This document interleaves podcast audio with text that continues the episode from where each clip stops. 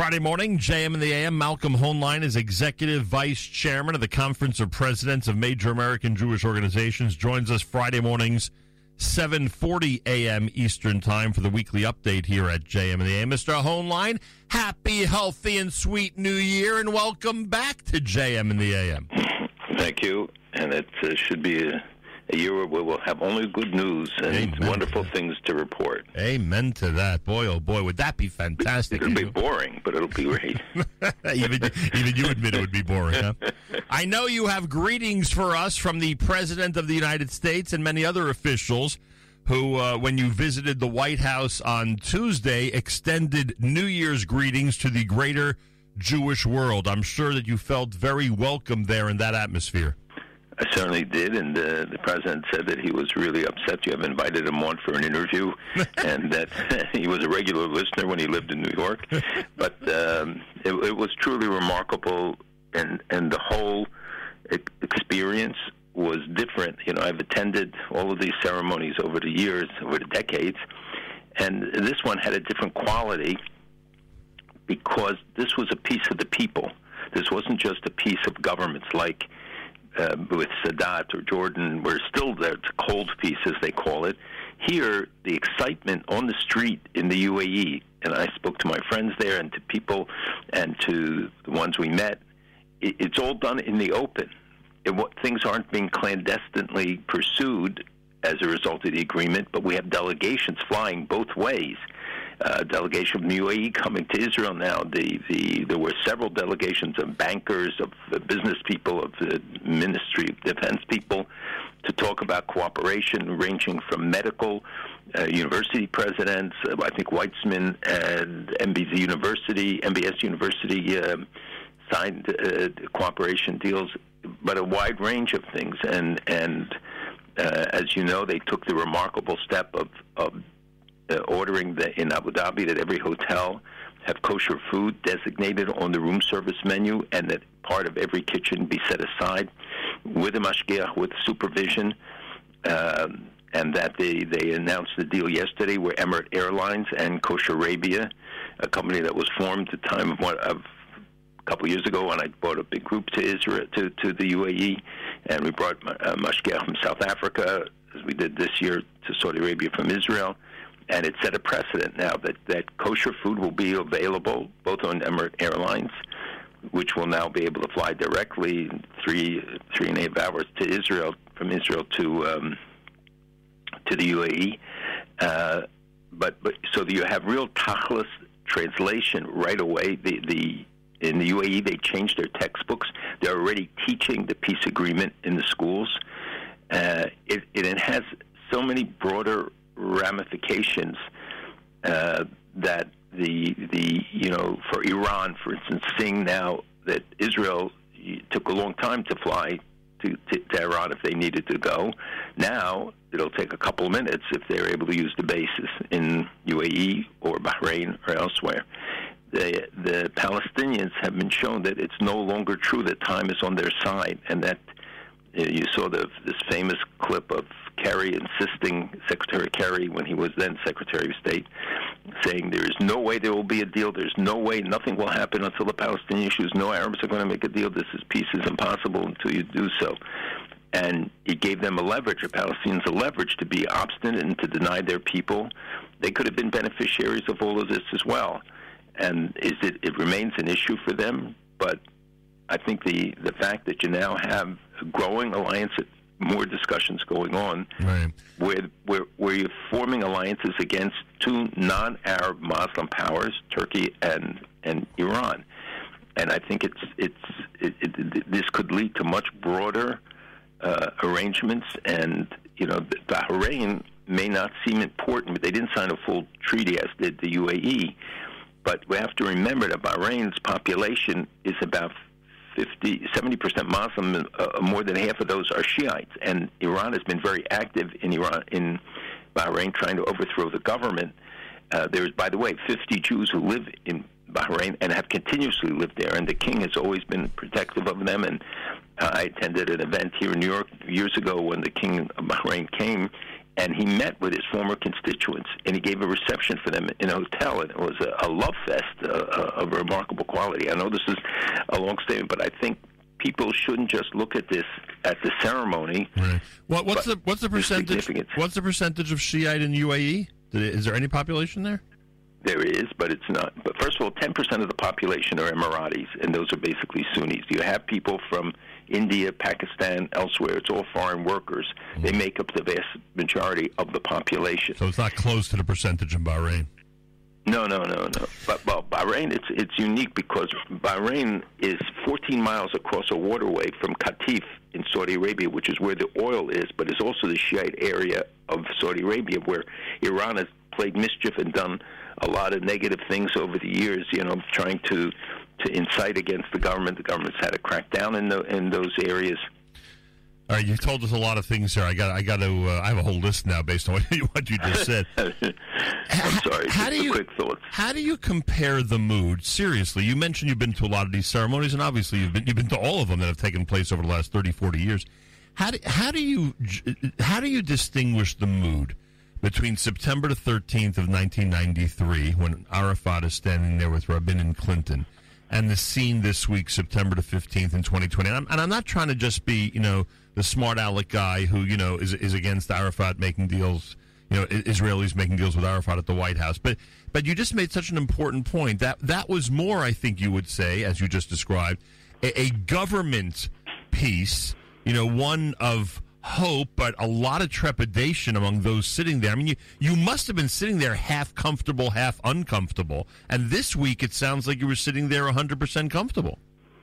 I wouldn't say half uncomfortable. I was uncomfortable, period. And I, I spoke to Prime Minister Rabin at the time. And I said the only reason I could stay was looking at your face because of the disgust for for Arafat. Right. Uh, this was those those were pieces of governments, peace with governments, between governments. This is a peace of the people, and it's going to be translated, and it's much more solid when it's that because then the countries are committed. So if a government changes, doesn't mean its policy changes. Uh, you know, when Morsi came to power in Egypt, we could have lost everything in terms of the outcome of the agreements. Uh, they didn't move quickly to, to do it because they knew it would be very unpopular, and because Egypt benefits greatly from it, including financial assistance, which was contingent on the, the agreement with uh, Israel. Uh, so th- there was that different uh, quality when when you remember that Clinton had to force Arafat sort of right. at the last minute, right. and you could see the reluctance. The you know, it wasn't the body know, line smiling. Right. Here, it was just all upbeat and and positive, and because it's it's already been translated, it's it's something that is being has been implemented uh, over the last few years in a, in a sort of backdoor way. But Israelis have been going to the UAE and to other parts of the Gulf and this this and remember this is not just for the UAE. This is for all the Emirates and others will and Bahrain. Hopefully Oman will follow. Hopefully others. And even if it's only symbolic things or, or uh, gestures which are significant, like the overflights of Saudi Arabia, which for economic reasons has huge implications because of Israel's flights to the can fly over to the to the Far East and save many hours. But you know, there's a shipping deal between uh, an Israeli company and uh, UAE that cuts 10 hours off the shipping between the countries. Wow. And so th- th- there are a lot of ramifications. Could now, the opening of the oil pipeline from Ashdod to Eilat, you know, that will, will be open done openly so much that will have significant economic and other impact. Could anybody else have done it, or I mean, were Netanyahu and Trump in the right place at the right time? Like, I mean, and again, I'm not forcing you to credit Trump or to you know laud him 15 days before the election, but I'm curious. Like, could any U.S. president have supervised this type of uh, arrangement? Well, first of all, I do praise him for what he did. Right. I don't think I think it's necessary. You got to have Hakaras Hatov and right. recognize when somebody and his team and all the people who were involved. It's not just the president and the um, and it's Ambassador Taiba from UAE and Ambassador Dermer and certainly Netanyahu's uh, uh, involvement. Um, uh, as well as you got to praise the UAE people. Right. So, first of all, that that should, that's not a political statement it's a fact, and we have to show show appreciation for that. It, you're right, though. I think that it was an alignment with Iran, the threat of Iran, driving uh, being a driving force, um, it, the high tech, the fact that these countries are looking at their post-oil era, when if the you know demand for oil, alternatives, other things, and that they want to build up their economies, they want to to benefit from technology that Israel certainly is, you know, the startup nation. So there were a lot of things that aligned to make this possible. Unbelievable, I'll tell you. Um, there are there are a couple of things that people demand that I ask of you in light of this event. Um, was the lack of social distancing an issue at the yes. White House on Tuesday? For me, it was. I think for others, it was. I mean, I wore a mask. Many of the people did. Many of the people in the official delegations did not. Um, uh, but it is a, a much bigger issue was that they didn't have any food, and you know, to get that many people together and not have a children, that's a really unusual thing. So it shows you that they that uh, they were there for the right reason. Well, they were adhering to that rule. I assume that uh, they weren't allowed to serve food. I would guess. Well, they had drink. They had uh, you know, water, bottles, right? Something, uh, and also, and also, uh, people are curious, and, and, and I, I, even I, to a degree, am curious, and I've seen this evolution over the years. Um, you know, many of many of us know that that you know that that uh, noticeably, identifiably Jewish and and Hasidic people have taken a, a great interest in the Republican Party over the last few years. Uh, we didn't realize that that that the Trump administration. Uh, Trump administration, when it uh, invites leaders in the Jewish community to an event like this, that so many of them are from that background. Now, I'm, I'm, I'm literally just trying to get a, you know, a, a perspective on this, not in any way suggest that it should. Well, I thought that came from the UAE delegation. now that I think about it, you're probably right. But, but, but, but, but the the uh, first of all, it isn't that there were so many, but they stand out. Right, I get that. So, uh, so it was a handful, but the fact is they were present. There always were, and there have been an increasing number of people wearing kippot uh, uh, at events um, in the Trump administration more than in previous administration, but it's been increasing in every uh, administration. I mean, I'm many times I was the only yarmulke at, at many meetings, and still it's still limited. and it doesn't mean that others aren't Orthodox. They may not wear yarmulke, right. or there are people who wear yarmulke are not necessarily Orthodox, but committed and, and want to show that uh, their affinity. So it, but it is remarkable. There's no doubt that there's greater involvement, and this time there was a, really a lot of people who came from the what one would identify as the observant community. Right. Um, who were invited and were part of it. Who were invited by um, it, but, but but remember, three parties were inviting people. Right, understood. Um, okay, you mentioned countries. We'll do countries in a second. Let's start with those who think they're a country, and that's the PA. Uh, I, I, mean, and I know that. Look, the Kerry piece is really remarkable to to watch, and you'd think that somebody who, in fact, was full of hope and had you know a real positive outlook on things even years ago would would never make a drastic statement like that, or as drastic as it was. But anyway, it, it, I mean, is, are, are they going to wake up at some point? Is the leadership of the PA going to wake up at some point and realize that? That the entire world is passing them by, that now it's 2020, that Israel has a certain attitude to the way they deal with their neighbors, that their neighbors, Gulf states, etc., we'll get to the countries in a minute, you know, they have an attitude now toward Israel that's very different than what the PA has. I mean, they, you know, being stuck in a prior century, it may be an expression. Here it might be reality for them. Are they going to wake up to this or not? That is uh, that is a key question. It was one that obviously came up many places. But w- what is important is that they no longer have uh, control. When the GCC, the Gulf Cooperation Council, condemned them for their criticism and their attacks and their threats. Uh, Iranians are, are threatening too, Khamenei and others, but we'll hope we'll talk about that. But in terms of the Palestinians, the people see consistently that they're left behind. They can have all the propaganda they want and condemning the, the betrayal by Bahrain, by UAE, by others. Uh, but the fact is that the, that the leaders have told us we're no longer going to let ourselves be held hostage to their corruption, to their obstinacy, to their their their state. You know, all the money, billions and billions of dollars we gave them. You have nothing to show for it. It, it ended up in people's pockets. It was largely misused.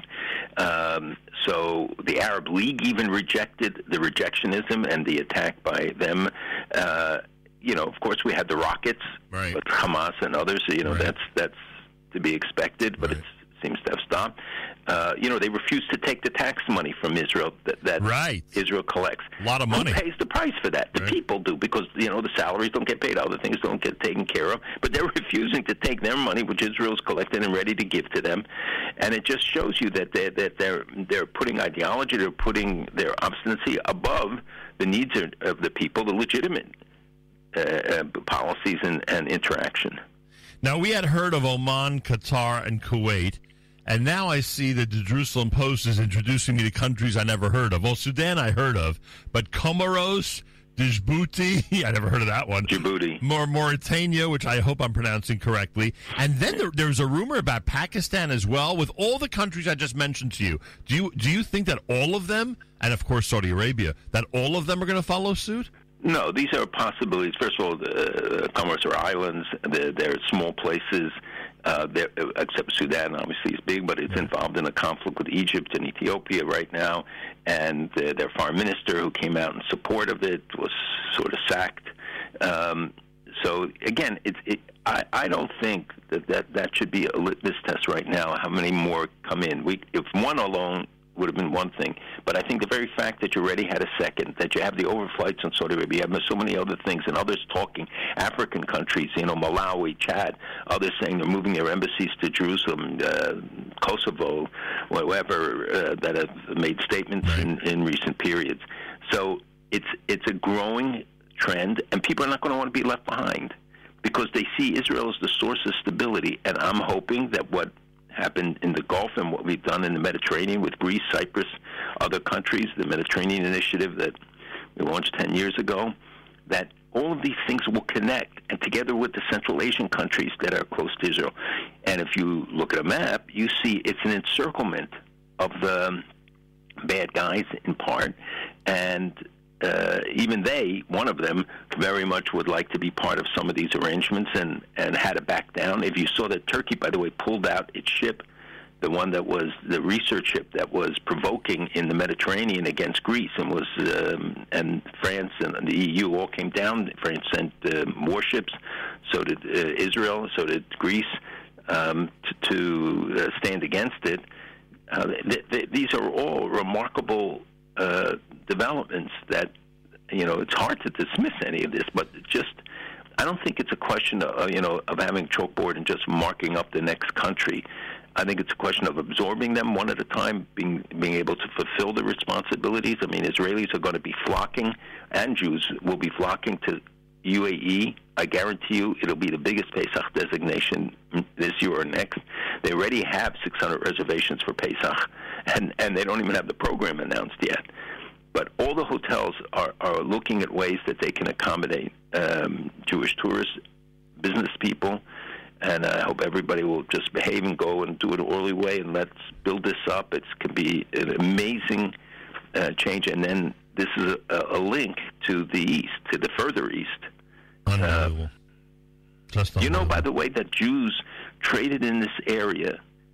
And there, there was about a 200 year period when there were 150 Jews living on, on the island of Hormuz, the Straits of Hormuz, because this was the byway by which people from Europe to the Far East, and it was trade in diamonds and other things, and there were Jews. In fact, they found the grave in Ras Al Khaimah, which is one of the Emirates, uh, a, a, a marker in Hebrew.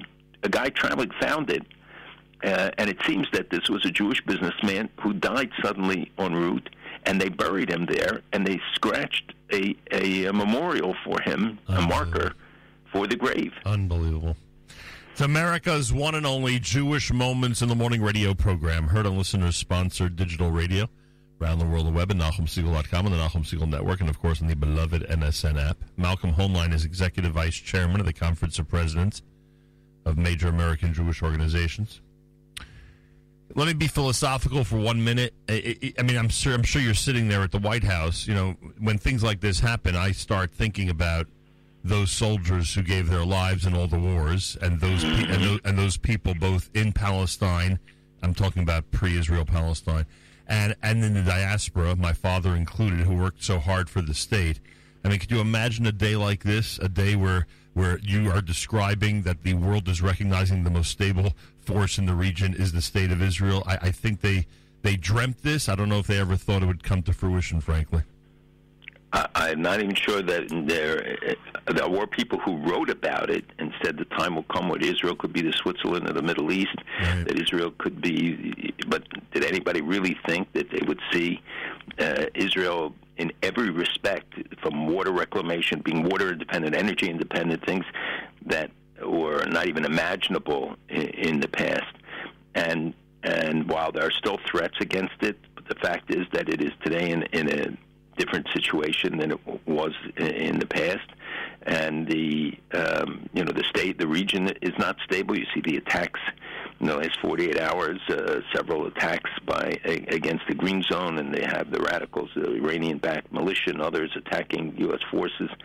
Um, but the the the positives and, and the stuff that's being done quietly between various countries, some of which you mentioned, and some others that would, people would think of, uh, Arab countries, Muslim countries, who are trading with Israel, who are visiting Israel or exchanging visits.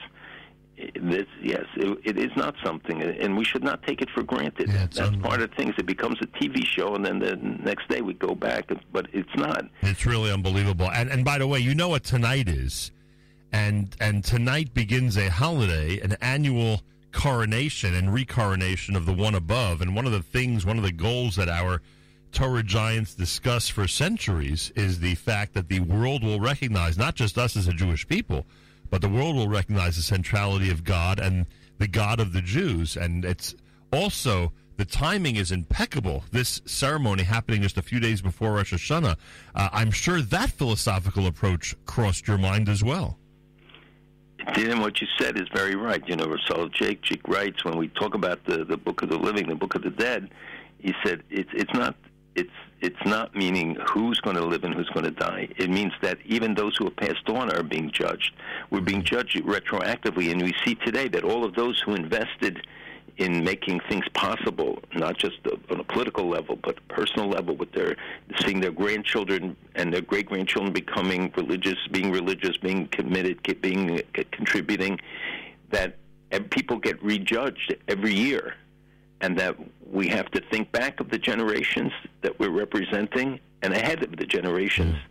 that we are representing because what we do today determines what will happen with those generations. So your thought is really rooted in the tefillot that we say tomorrow, tonight, tomorrow. Yeah, and, and for those rabbis who are being allotted some time for sermons, they can now thank me for what they're going to be saying tomorrow. uh, but I don't know how many rabbis will get an opportunity to say a sermon this uh, this Rosh Hashanah.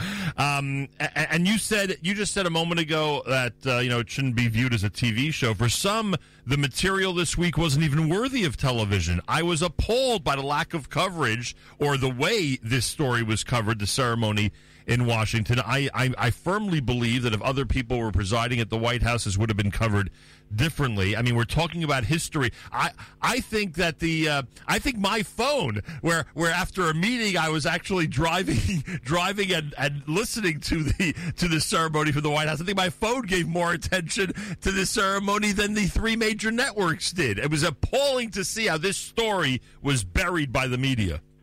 Exactly, and if this had been a gathering where Israel was criticized, where oh. where you can be sure it would have been uh, front page news. But the you know the the there were demonstrators outside, but very minimal, and people predicted it would be all the anger, and this, you know there weren't street demonstrations against it as had been called for, except in the PA and I say there is you look at the critics and it tells you, but the media distortion, this really undermines people's confidence in it. That they, they see it in such a blatant way, how they they talk, brought on the talking heads. All of them, were, you know, many of them were critical. Few gave credit to any of the parties. They don't like Netanyahu. They don't like Trump. They don't like this one. They don't like that one, and and it doesn't benefit anybody because it only it only serves to further undermine people's confidence and people's the the, the trustworthiness uh, of the media. But the New York Times put a front page picture just showing the back yeah. of the three people walking out. You don't even see their faces. You don't see anything. It's a dark, dismal picture. I mean, it's really quite uh, horrific. By the way, in all seriousness, because we know what happened at the end of the RNC when it was at the White House, were you able to walk the streets of Washington and get where you needed to go in safety? Were you harassed at all? We were not harassed. Um, uh, we walked out, but we had cars picking us up right away at the place. Um, and um, but there was there was small demonstration, but there wasn't the kind of harassment that Senator Rand and others experienced. Uh, all right, couple of things. You, you mentioned something so important that we got to get back to, and that is now the distance or the time uh, that which Israel can reach Iran because of the, the, the shift in. The, That's okay. Go ahead. Because of the shift in um, in air the airspace travel. Because of the shift in airspace travel, and, and now you know. Now he proves that this is live. you can say that again. Uh, I mean, that's really significant, and I'm sure the Iranians were looking at that. Not only, you know, how much they must have hated this week politically, but they probably hated this week practically as well, because Israel is now a lot closer to Iran.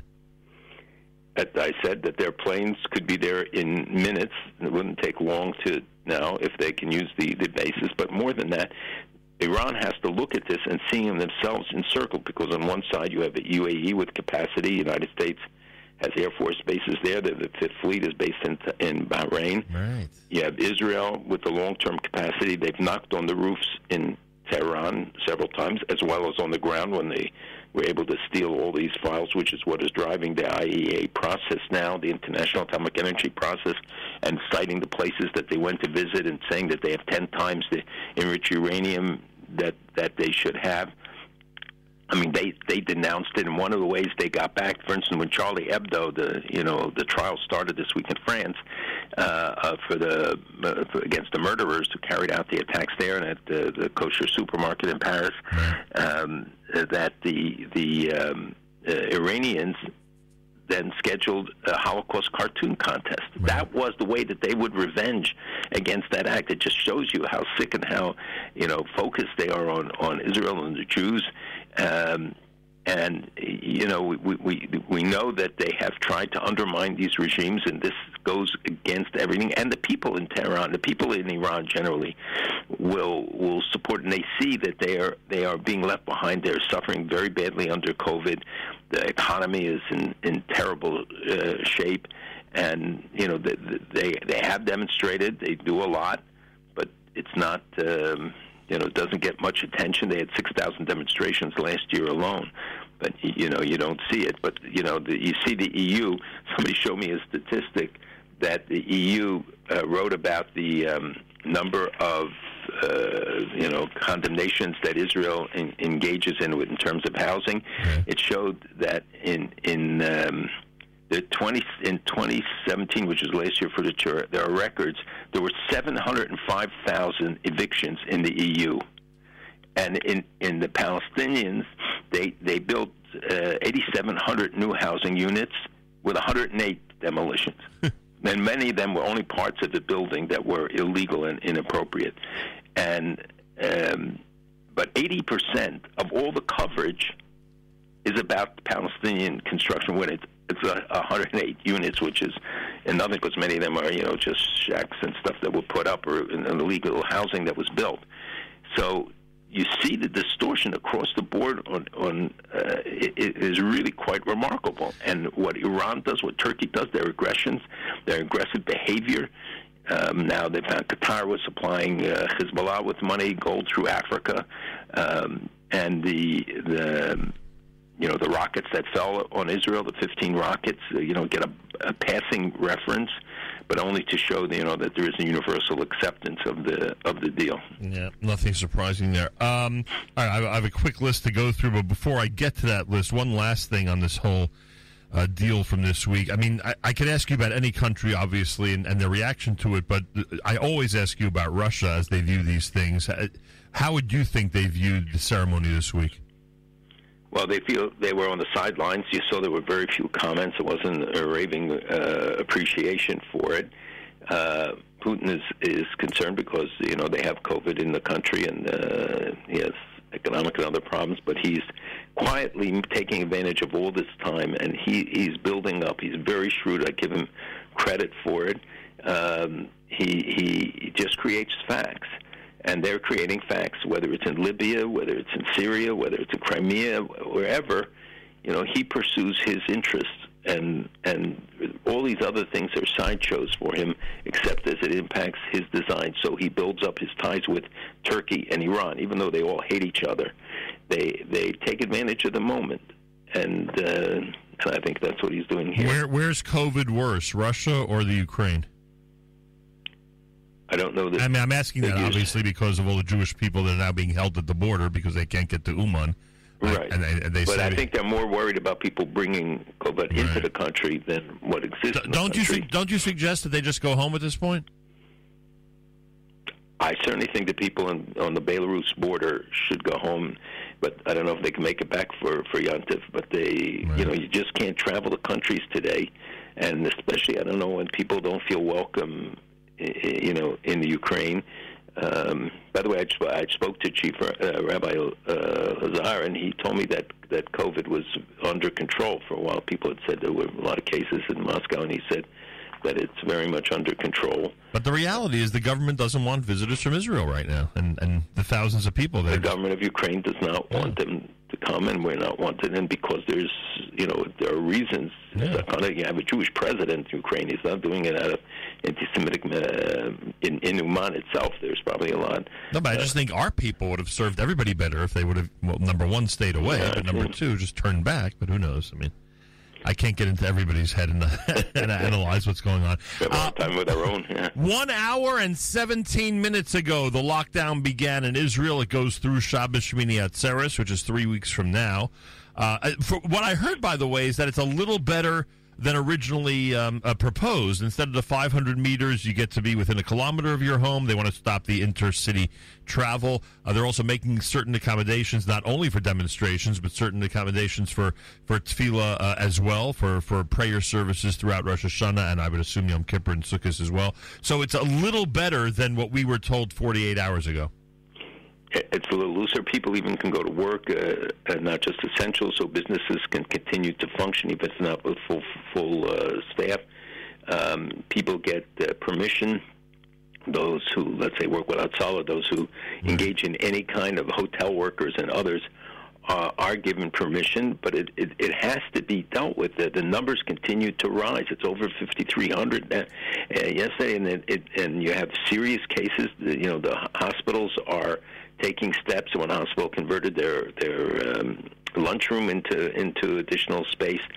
Uh, and because there's concern, and by the way, I hear it from Europeans are very concerned about a second wave, which they fear will be worse. And so, for people here who think it's over, and people who think that they're immune, and people who are careless about the uh, implementation, should understand that nobody knows the rules with this. There are people who get a second time, and you can still be a carrier, and you still endanger others, even if not yourself. So, people really have to take this seriously. When we don't have a cure now and we're coming into a period where flu is is uh, present and the combination could be very serious. People should get a flu shot if their doctor says so. But we really have to look at this in a more serious way i think and and it is the weddings and other gatherings uh, that have proven to be uh, sources of, of it and we've unfortunately seen it just in the last weeks with some weddings that produced dozens of, of people with uh, COVID. And and look what the Ger Rebbe did. He showed closed down his beis medrash. Thirty thousand people come to daven there, but he wouldn't let him. And he and he closed it. And he said, "Go and in small groups near your home." And the you know if if the Rebbe sees it, other uh, have seen it. The great synagogue closed. You know, it's tragic. I'm very worried about the long-term implications. I'm worried about what the how your kids learn but parents should then take the extra time, make sure the kids stop, make sure that they, you know, compensate for for what they're not getting.